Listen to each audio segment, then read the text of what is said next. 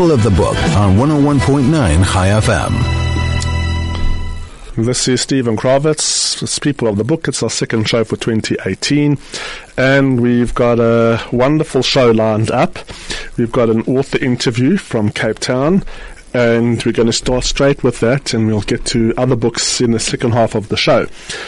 And I'd like to welcome onto the, the line from Cape Town a good friend of mine, Rabbi Matthew Liebenberg. Welcome to Chai FM. Thank you. Good morning, Stephen, and good morning to your listeners. Just to tell everybody, I have a long history with Matthew. We were roommates in yeshiva. We studied together for many years. And uh, after we graduated, Matthew, Rabbi Matthew took a position in Cape Town. He went down to the Schoonder Street Shul. That's the round shul that used to be just above the City Bowl in Cape Town. And then from there, for the last 15 years, he's been the rabbi at what was first the Claremont Hebrew congregation and the, the Claremont and Wynberg Hebrew congregation. He's also the the chairman of the Cape Rabbinic Association and he's the chairman of the board of the Phyllis Jowell School. He's become one of the pillars of the Cape Town Jewish community and he and his wife Lee hold a lot of the infrastructure in Cape Town in place. Valuable, invaluable people who are doing un- unbelievable work in Cape Town, teaching Torah, bringing people closer to, to Torah, and educating the community. It's a great privilege to have you on the show, Rabbi Matthew, and to discuss your book, which you've just published called Wisdom from the South and we do have a copy that we'll give away during the course of the show to one of to a very lucky listener here on Chai FM. Rabbi Matthew, why one more book on the weekly Torah portions? You've subtitled your book an eclectic collection of essays on the weekly Torah portion. Why do we need one more? Thanks, Stephen, and thank you for the, the wonderful and generous uh, words and introduction. So, of course, this is a question that's been asked of me, and I think uh, I touched on it a little bit in the introduction to the book. But let me say as follows, that um, in the last year I read a very interesting quote that goes back to the Middle Ages by a uh, Rabbi Yosef Shlomo Delmedigo, one of our great uh, scholars in Italy. And he made the point that the, the printing press was not such a great boon for the Jewish people, even though everybody thinks it was. Because in days gone by, before the printing press, if you wanted to publish a book, it had to be handwritten, and that cost an enormous amount of money for scribes, etc. And uh, when the printing press came along, that meant that every Tom, Dick, and Harry could simply publish a book and it would be cheap and therefore uh, bad books would also hit the market.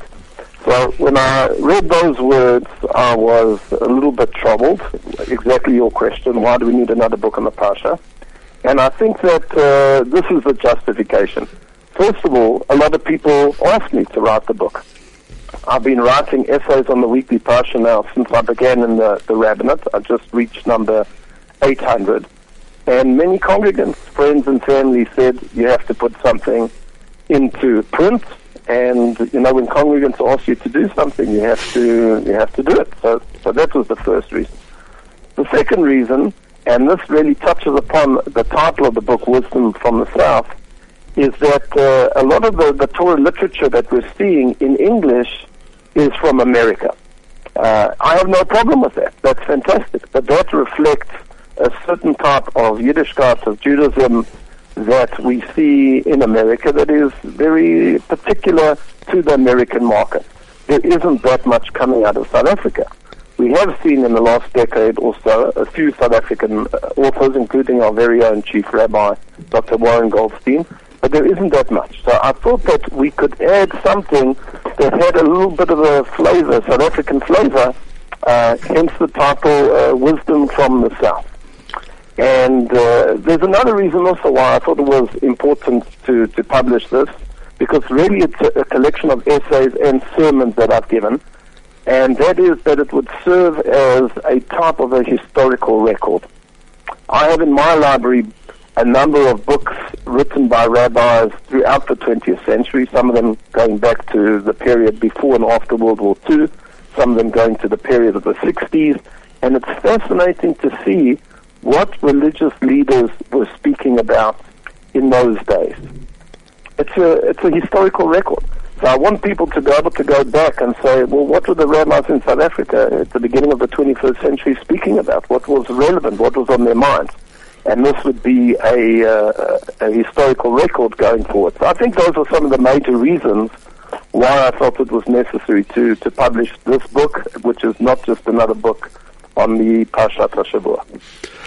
You've touched on the title, Wisdom from the South, but uh, there's more to, there's more significance to the title just than just that fact that you're writing from South Africa. Can you elaborate on that? Yes, yeah.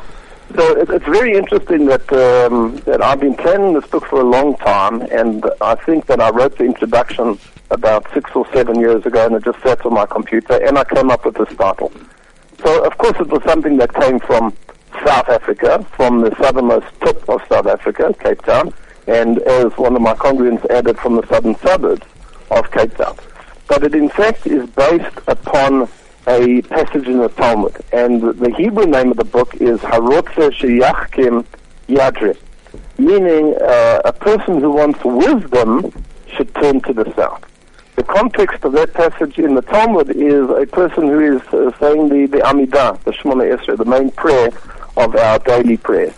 And of course we know that we have to face towards Israel, towards Jerusalem, whatever part we are in the world, whether it's to the, the east or the west or the north or the south. However, the Talmud says something very interesting, that a person who desires wealth should face towards the north, should incline his body a little bit towards the north, and a person who wants wisdom should incline his body a little bit to the south.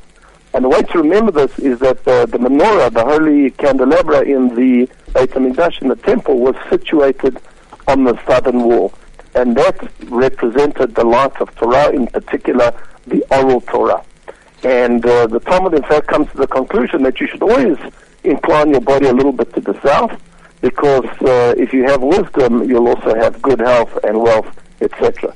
So the idea being that we can have wisdom coming even from the south. It doesn't have to come necessarily from the great Torah centers of the north or from Eretz Israel, but it can come here from our very own South Africa.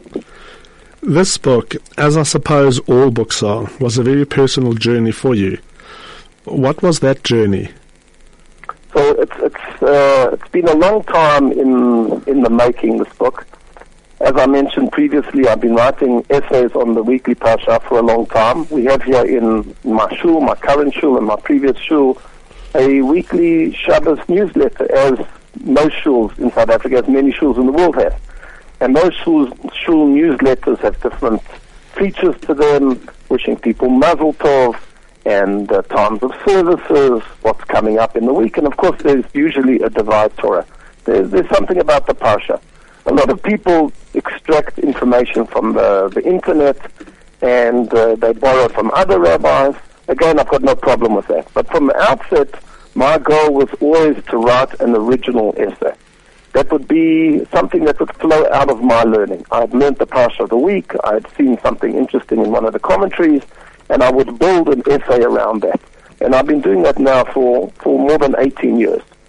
And uh, in the middle of that period, as I said, maybe about eight, nine years ago, I got this idea to write a book. Other people encouraged me, and I began to do it. Uh, I uh, opened a file on my computer. I had the name of the book. I had the introduction to the book. But of course, the one thing that I didn't really have was time. I didn't have time, and uh, I was busy with all of my, my rabbinical work and my community work and my family. And I came to the realization that uh, I would never have time, and I had to make time.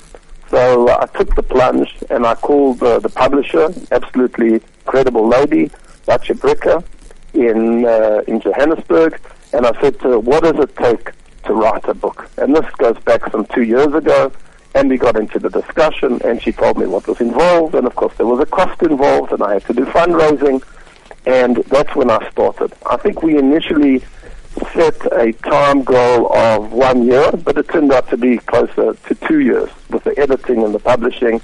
So this has been a very, very long, arduous project, a labor of love. But uh, I'm very, very thankful now that it's, uh, it's come to fruition and that we've really produced an incredible and very handsome product. It's a beautiful book with a wonderful cover. We'll be back with more questions to Rabbi Matthew Liebenberg about his book Wisdom from the South straight after this ad break. People of the Book on 101.9 Chai FM. We're back on uh, in an interview with Rabbi Matthew Liebenberg. He's just published a book called Wisdom from the South, an eclectic collection of essays on the weekly Torah portion. It is available in Johannesburg in the Kollel bookshop. And uh, we've just heard why Rabbi Matthew feels we need another book about the Parsha, and he's got very, very, very compelling reasons. The significance in the title, and also his personal journey in getting the book written and then published another general question I'd like to ask you: What main principles underpin your essays and your droshes? So, of course, uh, the first one, as I mentioned, is that it had to be original. That was number one. Number two is that, uh, by and large, I tried to speak on issues that were relevant at the moment. What was going on in the world? What was going on within the, the Jewish community? And what did the Torah have to say about those topics? Another principle which I felt was very, very important was to include references so that people could use this as a, uh, a catalyst for further study. These are not complicated essays. These are very readable to the layperson. But if a scholar wanted to go further, they would be able to look at those references and say, ah, I see that this is mentioned in the Talmud, this is mentioned in the Midrash, and I could take it a step further. And I think the main thing was that it was originality and that it was something that was relevant, something that was wisdom for our times, not not something that was merely an explanation on the Parsha, but what does the Parsha have to say about contemporary society? Lot of your articles are very, very contemporary. Uh, when I was reading through the topics that you discuss, it's very, very, very contemporary. But you also have a number of essays that look back to the great achievers of, of previous generations, which also is a wonderful thing to include. In an essay entitled Physical Needs, Spiritual Glory, you highlight the towering Torah giant, Rabbi Israel Salanter. You write very inspiringly. It's very important for us today in the modern 21st century to have heroes that we can look to from the past. Can you share your awe for Rav Salanter with us? I think that uh, Rav Yosef Salanter was one of the towering figures of Lithuanian Jewry. He was the founder of the Mussar movement, and uh, there's a saying that is attributed to Rav Yosef Salanter that he has come not to reform Judaism, but to reform Jews. He didn't want to change the religion, but he wanted to produce really uh, what would be a supermensch. And he began this Mussar movement. And people speak of Rav Yisrael Salanter as a prince amongst men. He looked regal. He always dressed beautifully, modestly but beautifully. He was well groomed. He was beautifully spoken. And uh, there's another thing that's also important is that you can see how great a person is by his students he produced so many outstanding rabbinical scholars who were his students, including Rab Eliezer Gordon of Telz. And uh, he was a person who was a master of the spirit, a master of, of ethics. And anybody who met him, whether it was a religious person, whether it was an anti-religious person, they were immediately impressed by him. So I thought that he was certainly a character that had to be included uh, in the pages of the book. When reading an essay on Parshas Acharei Mos, I was taken back 20 years to when we were in yeshiva together, sitting in the late Rosh Yeshiva Rav Azriel Chaim Goldfein's shiurim, daily Gemara shiurim, and his famous rousing call when he would say, "New gentleman Lebedik." You collect, you connect that, which is very a very powerful memory, I think, for all of us who were there um, to the verse in that parsha, V'chai bahem. Could you elaborate on our on this for our listeners? so they can listen in on some of the pearls of wisdom that you share in your book. Yes, so it's a, it's a very famous verse where the, the Torah says, V'chai bahem, you shall live through the mitzvot. And uh, the Talmud gives a very well-known statement on that. V'chai bahem meaning that they should be the source of your life and not the source of your death. That if you're given the option of dying or breaking a mitzvah, so you have to you have to break the mitzvah rather than die, so that you can live to do mitzvot in the future. But what I quoted there was a was a comment that came from the the Shlah Hakadosh, one of the, the great commentators, and he says that what the Torah means by him is that you must inject life into your fulfillment of mitzvot. They shouldn't be bland, they shouldn't be robotic, they shouldn't be automatic. It should have a chios, it should have a life in it. That there should be a uh, an animation to the way in which we serve God. And uh, that's what uh, our late Rosh Yeshiva of blessed memory, Rabbi Goldfein, was like. We would sit in his shiurim, we would sit in his lectures learning the Talmud, and if everybody was just sitting there looking down into the pages and not answering the questions, this was uh, irritating for him. Uh, uh it really wasn't the type of atmosphere that he wanted in the shiur whatsoever. He wanted people to be animated. And uh, the Torah, of course, we said in our prayers, ki, ki that the words of the Torah are our life. They're meant to animate us, and that's what he wanted. That's what Lebedik. You should be lively, fellows. You should uh, you should wake up. So I thought that that uh, particular message of the Shema really resonated with me because it reminded me of those days in yeshiva where the Rosh Yeshiva called on us to, to live a life that was animated by the Torah, that was lively, that wasn't just uh, a Judaism by rote you you you you bring that time back very very much very much to life on the page for me uh, reading the book. Uh, on Parshas Vayeshev, you write about complacency, and your message is a very powerful one. Very topical now that holidays are coming to an end and everyone is grumbling about having to go back to work. Can you share another pull of wisdom on this topic, Vayeshev and complacency? Sure, sure. This is also a message that we heard often from, from Rabbi Goldfein of blessed memory. And uh, the beginning of the parasha begins by telling us that uh, that Jacob uh, came to rest. He, he settled, and uh, Rashi has a very very harsh criticism of Jacob, which he takes from the sages. That uh, Jacob wanted to to have a rest. You know, he had had a tough life. He had confrontation with his brother, with his father-in-law. He had difficulty with his wife and his children, and he just wanted to take it easy. And uh, Hashem in heaven, so to speak, said, "You want to take it easy? Uh, is that the way of the righteous in this world? You have an incredible reward in the world to come, but you want to take it easy in this world." And immediately after that, he had the difficulty with Joseph, with Joseph disappearing. And uh, the thrust of that message from our sages is that this isn't the world to sit back to take a break, to retire, to take it easy. This is the world of action. This is where we have to produce. We've got to be busy all of the time. Of course, every now and again you have to take a break. You have to recharge your batteries. We've just had the uh, the December holidays. If we wouldn't have a break, we wouldn't be able to, to work, to function in the year to come. But at the same time, we have to realize that uh, it's in the next world that we have a rest, and that this is the world of action. And uh, unfortunately, we see from our sages that whenever somebody came to rest, whether it was Jacob, whether it was the Jewish people, there's a tradition that this was always followed by some tragedy. Because we have to be on the move all of the time. We have to be developing. We have to be growing. We can't reach perfection, but we always have to be aiming for perfection.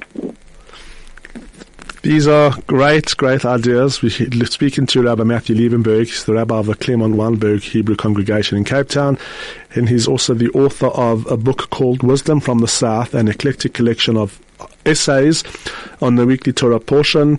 They, some of them are very timely, some of them are timeless. They range on all topics immediate topics that we have to deal with in our modern South African state or in the world today, but also some ideas that are cl- classic ideas that span all time and they are uh, gems, gems of wisdom. We'll be back with a few more questions with Rabbi Liebenberg straight after this ad break. People of the Book on 101.9 Chai FM. We've been in conversation with Rabbi Matthew Liebenberg from Cape Town talking about his new book, Wisdom from the South, in Hebrew, Harotze Sheyachkim Yadrim. It's available in the Kollel bookshop here in Johannesburg. It's also available in bookshops in Cape Town as well. And we've got time for a few more questions with Rabbi, with Rabbi Matthew. Thank you for your time. It's been absolutely wonderful hearing about your book and some of the pearls of wisdom that you've included in the in the pages of this of this of this wonderful book. Some of your essays are very topical and deal with ethical issues that will always be topical, such as accountability and leadership. I was captivated by an essay called Superhero, which was a springboard to leaders and role models. Now, in South Africa, with the change in ANC party leadership, leadership and accountability is once again an urgent topic facing our country. Your your thoughts on that? A hundred percent. So uh, that particular essay is one of my favorites in the books. And what I was really interested in is the fact that recently Hollywood has been releasing many, many superhero films. So they're too numerous to name. Superman, Batman, Wonder Woman, the Avengers, it just goes on and on and on. There's an endless appetite for films about people with powers, people who are superhuman. And this got me thinking, you know, why do we have such an obsession with the with the superhuman personality? And one possibility, and this is something that I that I try to indicate from verses, is that we've lost our faith in human beings. We've lost our faith in human beings. We don't have role models anymore. We look at political leaders, they're corrupt. We look at sports people, and uh, they're involved in, in drug taking. We look at people involved in, uh, in the arts and culture world, and there's so many problems there drugs and uh, marriages that don't work. Who are the role models that we have to look up to? So we create a superhuman. We create somebody who's got special abilities, who isn't normal and we put them on a pedestal. And uh, indeed, this is one of the uh, the biggest challenges that we're facing in the world today, whether it's in the Jewish community or the general community, who are going to be the next leaders. And what I show from the book is that a person doesn't have to be a superhero. They don't have to have incredible abilities to be a role model. One of the examples I used was the, the man who used to play Superman, Christopher Reeve. He was in a number of Superman movies. And uh, one of the incredible ironies is that he was paralyzed in a horse riding accident and he could not move his body from the neck down. But it was from that moment that he became a real superhero, even though he couldn't wear the Superman costume anymore, because he opened this incredible organization to help people with spinal injuries. So there you could have somebody sitting in a wheelchair, and yet he was a complete inspiration. Well, another example that I used was Rav Nosson Finkel of the Mir Yeshiva, who passed away just a few years ago blessed memory. And Rabbi Finkel built the Mir Yeshiva into uh, one of the greatest yeshivas in the world with several branches. He raised all of the money. He built all of the new buildings. And for most of his life, he was afflicted with Parkinson's. His hands shook terribly. He couldn't speak properly. And, and look what he did. This is somebody that we should uh, hold up. So we have to search out for those heroes and uh, we have to try to do something for our youth to try to develop them into into the leaders of tomorrow. Very, very important words, powerful words. Going back to school on our next week, it's something that I think everyone in education and in community should uh, look to see how we can take that message and teach it to to our students. An essay called Affluenza on Parshas Eikev also caught my eye. Can you share the Torah approach that you distill so clearly, as this is another burning issue of our times? When I was reading through uh, the Parashiot HaShavua, and especially in the book of, of Devarim, Deuteronomy, I noticed how many times Moshe Rabbeinu, our teacher Moses, warned the Jewish people about the ill effects of material wealth.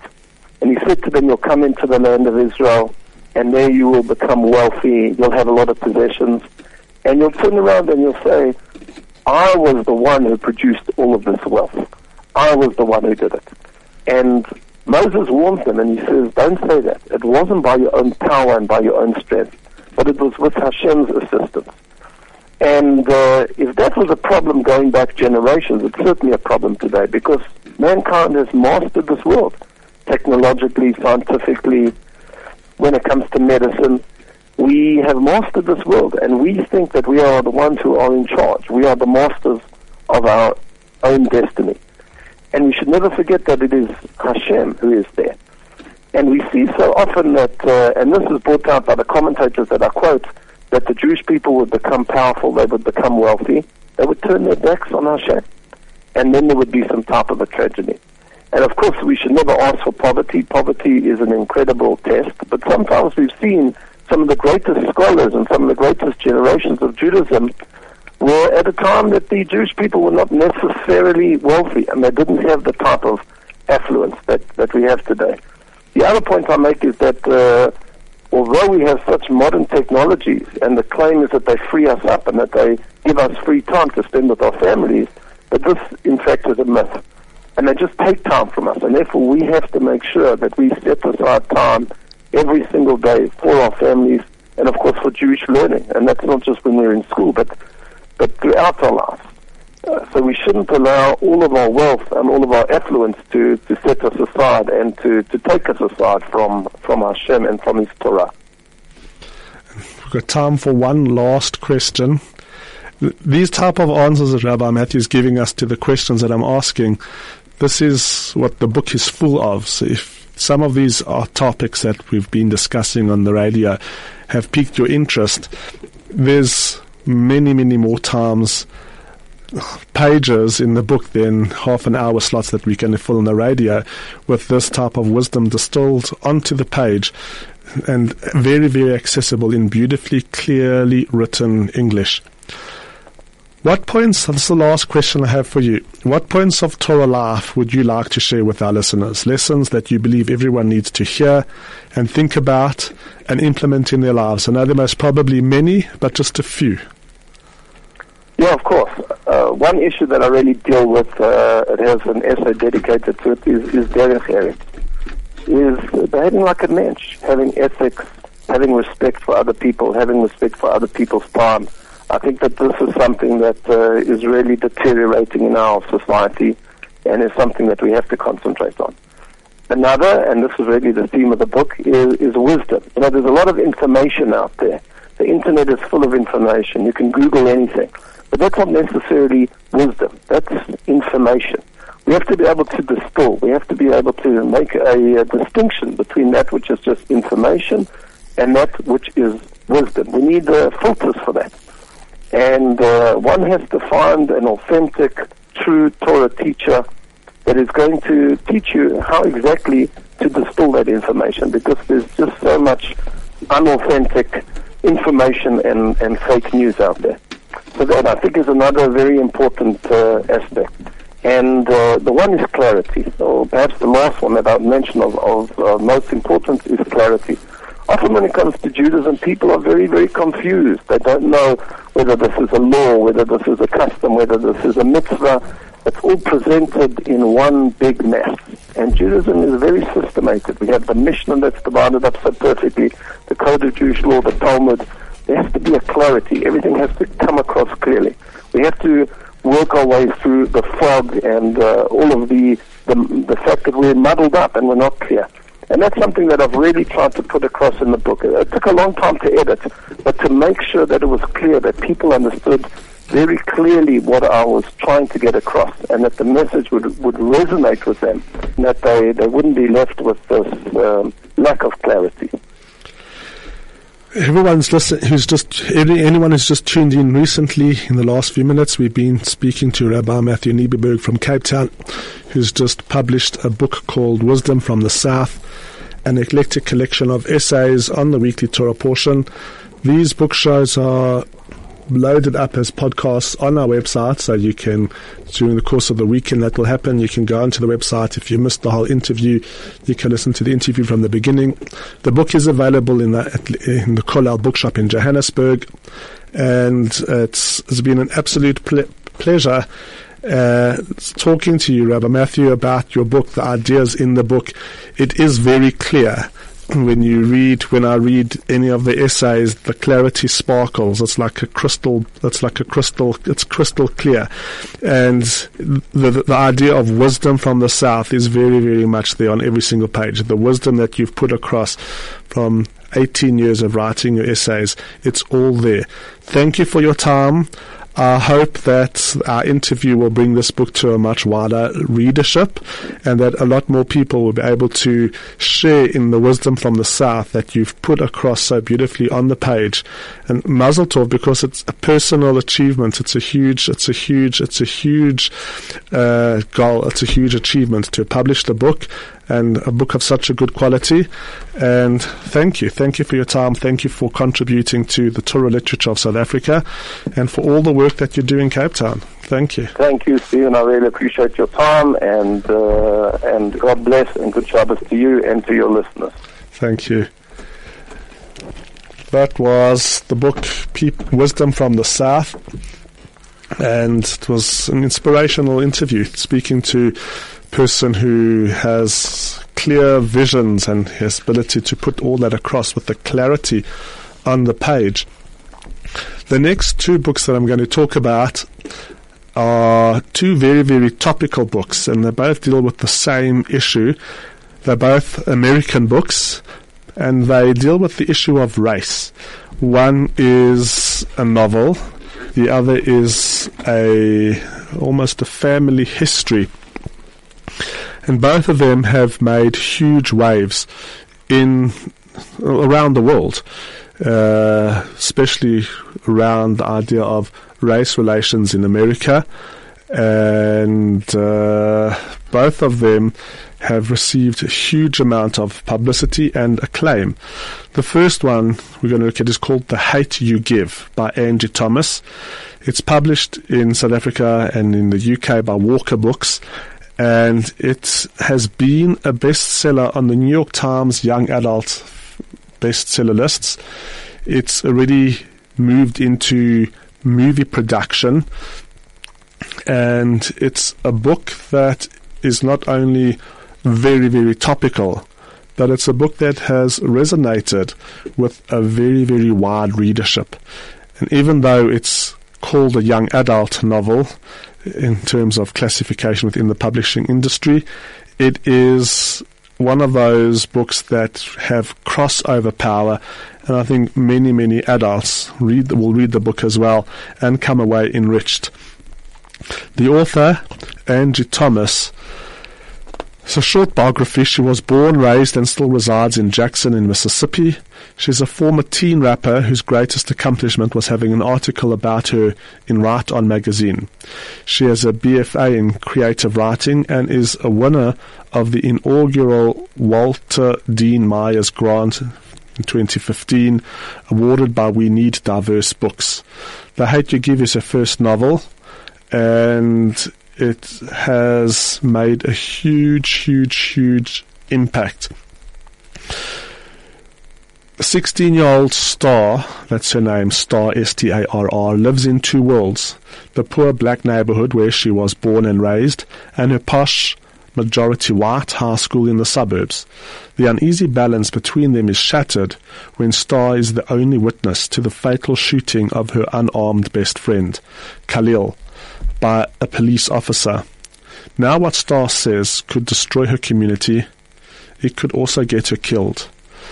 And to put the book in its context, it's the type of book that explains the anger in America at the police brutality that is experienced by the African American segment of the American population. I think it's an important thing to read the author's note just to create a sense of why she wrote the book. So this is from the author's note.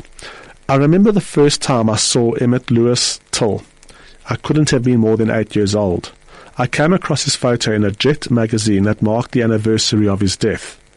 At the time, I was convinced he wasn't real, or at least that he wasn't a person. What was supposed to be his face was mutilated beyond recognition. He looked more like a prop from a movie to me, a monster from some over the top horror flick. But he was a person, a boy and his story was a cautionary tale. even for a young girl in Mississippi, who was born more than three decades after he died. Know your worth, my mom would say, but always know that not everyone values you as much as I do. Still, Emmett Louis Till wasn't real to me. There was no way I'd ever have to worry about anything like that happening to me or someone I knew. Things had changed even in Mississippi, which is unfortunately more known for its racism than anything else. Nobody ever told me to sit on the back of the bus or make me drink from a coloured fountain. I never saw a Ku Klux Klan member. I had never been called a nigger. Emmett and the stories of his time were history. The present had its own problems. I grew up in a neighborhood that's notorious for all the wrong reasons drug dealers, shootings, crime, insert other ghetto stereotypes right here.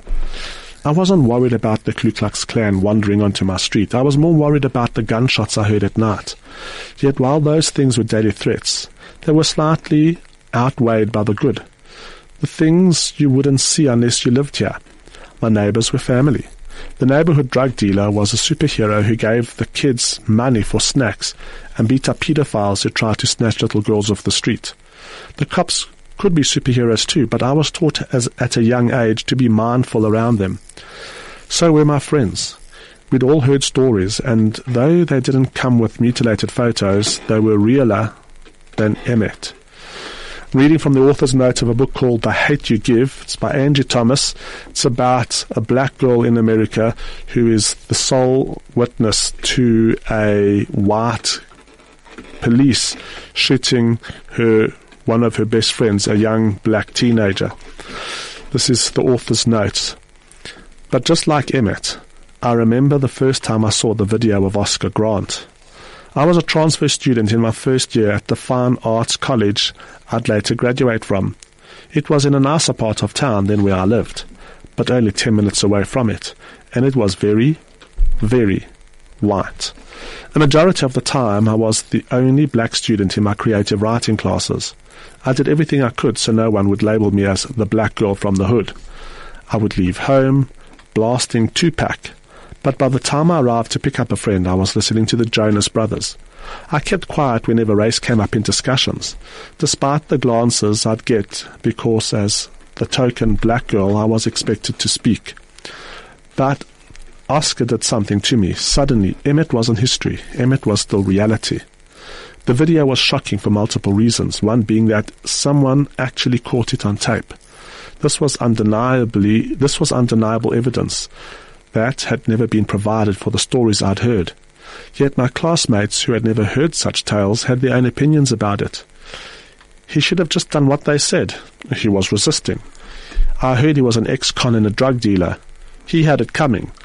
Why are people so mad? They were just doing their job. I hate to admit it, but I still remained silent. I was hurt, no doubt, and angry, frustrated, straight up upset. I knew plenty of Oscars. I grew up with them and I was friends with them. This was like being told that they deserved to die. As the unrest took place in Oakland, California, I wondered how my community would react if that happened to one of our Oscars. I also wondered if my classmates would make the same comments if I became an Oscar. I wasn't an ex-con or a drug dealer, but I was from a neighborhood they were afraid to visit. They once jokingly said it was full of criminals, not knowing that's where I lived until months later. From all of those questions and answers, the hate you give was born. This is Angie Thomas writing in her author's note why she had to write the book The Hate You Give. Mm, after this ad break, we'll be back with a little bit more about this groundbreaking young adult by crossover to adult book, The Hate You Give by Angie Thomas. People of the Book on 101.9 Chai FM. Before we continue talking about The Hate You Give, I have a copy of People from, uh, Wisdom from the South by Rabbi Matthew Liebenberg to give away. Um, to win this book, you need to do is send us a WhatsApp with your name and the title of the book that you are reading. And you can win a copy of Wisdom from the South by Rabbi Matthew Liebenberg, an eclectic collection of essays on the Torah Weekly portion. Those numbers are either um, WhatsApp on 061 895 1019 or the, stu- the, the the SMS number is 34519.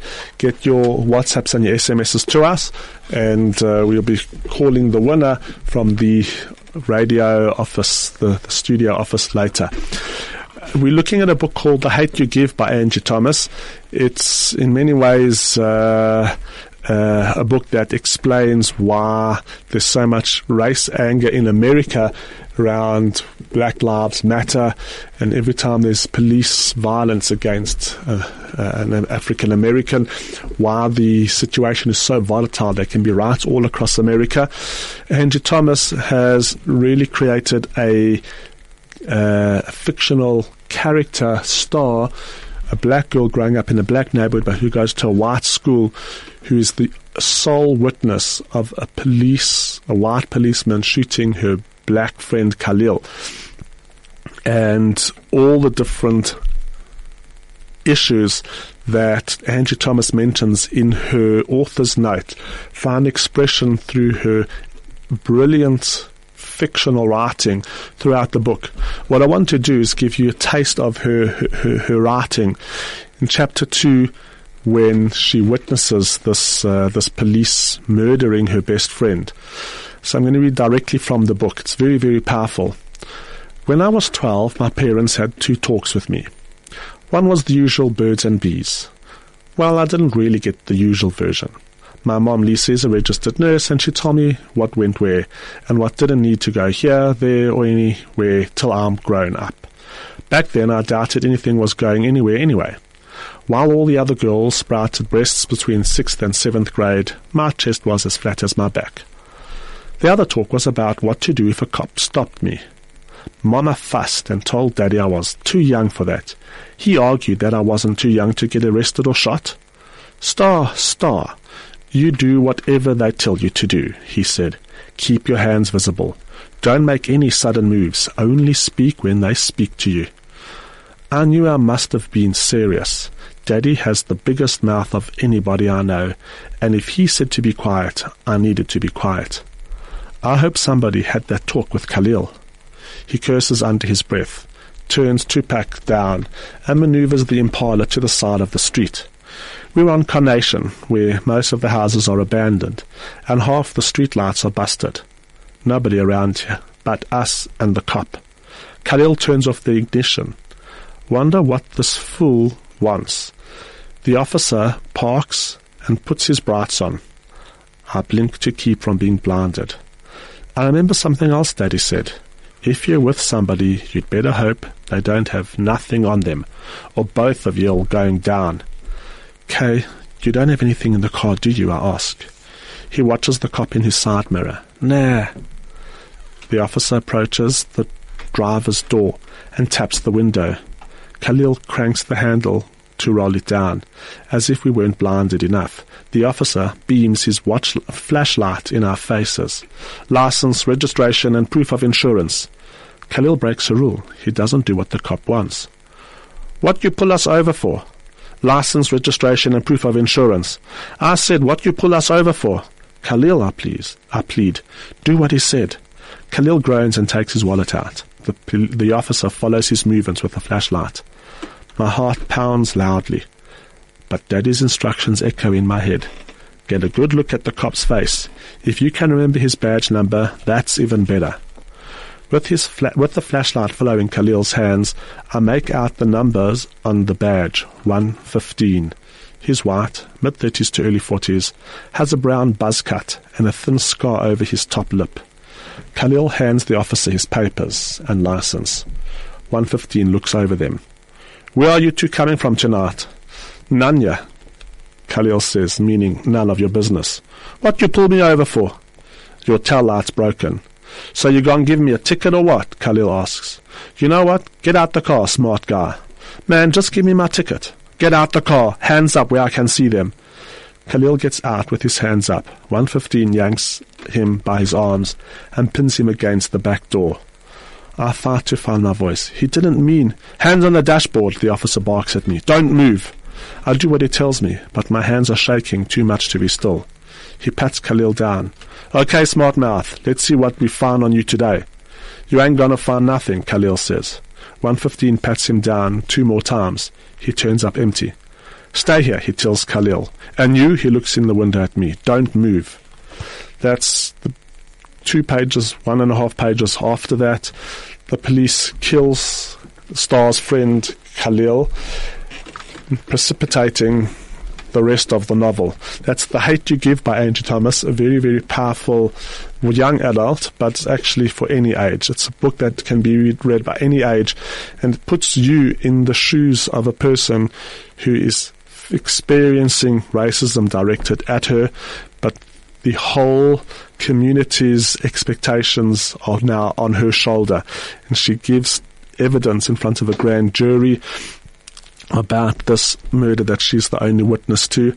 And you can understand how volatile the situation is in in, in, in, the neighborhood where she lives.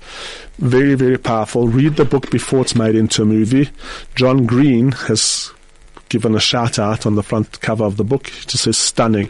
This is a New York Times bestseller, uh, best-selling novel and it is a book that really is not only topical, very powerful, and it will make you rethink issues when uh, when the headlines in America start to flare again about police brutality and violence. We'll be back with one more book straight after this ad break. People of the Book on 101.9 Chai FM. In a very, very similar vein, I've got another book. It's called Cuz. It's by Danielle Allen Cuz is slang or short for cousin. Michael Allen was 15 when he was arrested. This is a true story. The Hate You Give is a novel. It's obviously a novelization of real events or real issues that are happening in America, but it's a novel. Cuz is a true story. Michael Allen was 15 when he was arrested in 1995 for an attempted carjacking, a crime in which Michael himself was the only person injured thanks to the recent three strikes and you're out law that had come into action in California in 1994. Michael was convicted as an adult and sentenced to 12 years and 8 months in prison. Remember, he was only 15 at the time. In 1996, he fir- went first to a juvenile prison before being moved between notoriously tough prisons around the state for the next 10 years. He was released in 2006 at the age of 26 his first foray into the world as an adult. He went back to prison in 2007 and was released again in 2008, aged 28. He was cleared of all parole in June 2009, only to be shot and killed less than a month later, at the age of 29. Cuz is the story of a young man's coming of age, a tender tribute to a life lost, and a devastating analysis of a broken system. Now, the author is his cousin, Danielle Allen. Danielle Allen is quite a well known American intellectual. She is a Harvard political theorist, and she also is the James Bryant Conant University professor at the Department of Government, and she's the director of the Edmond J. Safra Center for Ethics. Now, Edmond J. Safra was a Syrian Jew who obviously donated money for the setting up of this center, Center for Ethics, and she is the director of that. As a great American intellectual, she also she has she has published books about ancient Greece, ancient Athens. She's a very very highly respected um, American academic, and this was her cousin, Michael Allen, who was killed. And she decided to write a book about her cousin and the experience that many African American men go through. So, if that sense, the second half of today's show, the theme has been African American experiences through the written page. The Hate You Give a novel, and then Cuz, a non-fiction written by a great academic about her cousin's uh, death and the 15 or 14 years experience he had in the criminal justice system in America. Both books are available in the shops. The, the Hate You Give came out about April in 2017, and has just been released into the South African book market right now. And there's one more book, two more books I just want to mention. They're not actually out yet. One is called Hellbent. I might have mentioned it already. It's the third book by Gregg Hurwitz centered around a character called Orphan X. The reason I'm going to mention it again, even it's going to be out at the end of the month, it's called Hellbent. It's an unbelievably brilliant it's a thriller. Uh, there is one scene where, uh, if you read the book, you're never going to forget that scene for the rest of your life when he stands in a derelict church that has been taken over by the most notorious criminal gang in America. And he's got unarmed and he stands there looking at the head of the gang, a man who's so wicked. He's, he's, he's tattooed the whites of his eyes black and he eats a chocolate bar and he unleashes such such a such a scene of absolute I don't know it's, it's a thrilling scene. Um, reason I mention this is that Gregg Hurwitz will be in South Africa later this year. He's coming for the Franschhoek Book Fair and for the Kingsmead Book Fair, and I'm going to do everything. I'll be hell bent on getting him in the studio because he's two books to date, Orphan X and Nowhere Man, have been absolutely brilliant, brilliant thrillers.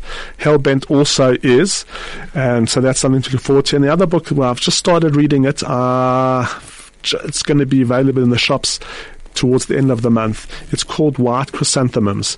It's a heavy book.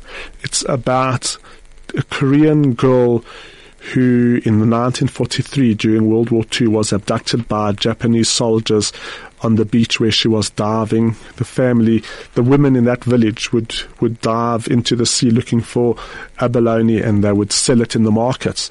And she was taken by the, the Japanese soldier and forced to become a comfort girl, which was just one way of saying that the Japanese army institutionalized brothels using women they had kidnapped to to to service the Japanese soldiers.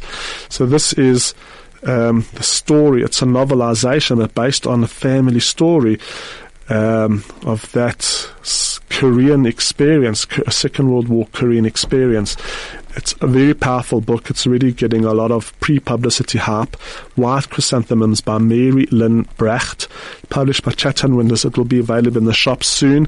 And I'm also going to try move mountains to interview Mary Lynn Bracht when the book comes out, because it's the type of story that really has the power to make you see history through total, total different uh, um, glasses. And that's today's show. Uh, interview with Rabbi Matthew Liebenberg about his book Wisdom from the South. Two African American books, one a novel, The Love, The Hate You Give by Angie Thomas, a family memoir, Cuz by Daniel Allen, and then two books to look out for during the course of this month. Gregg uh, Hurwitz's Hellbent, and look out for his author tour later this year, and White Chrysanthemum by Mary Lynn Bracht. It will remind you of both The Kite Runner and also Memoirs of a Geisha. Um, very powerful read as well. Until next week, good Shabbos and keep reading.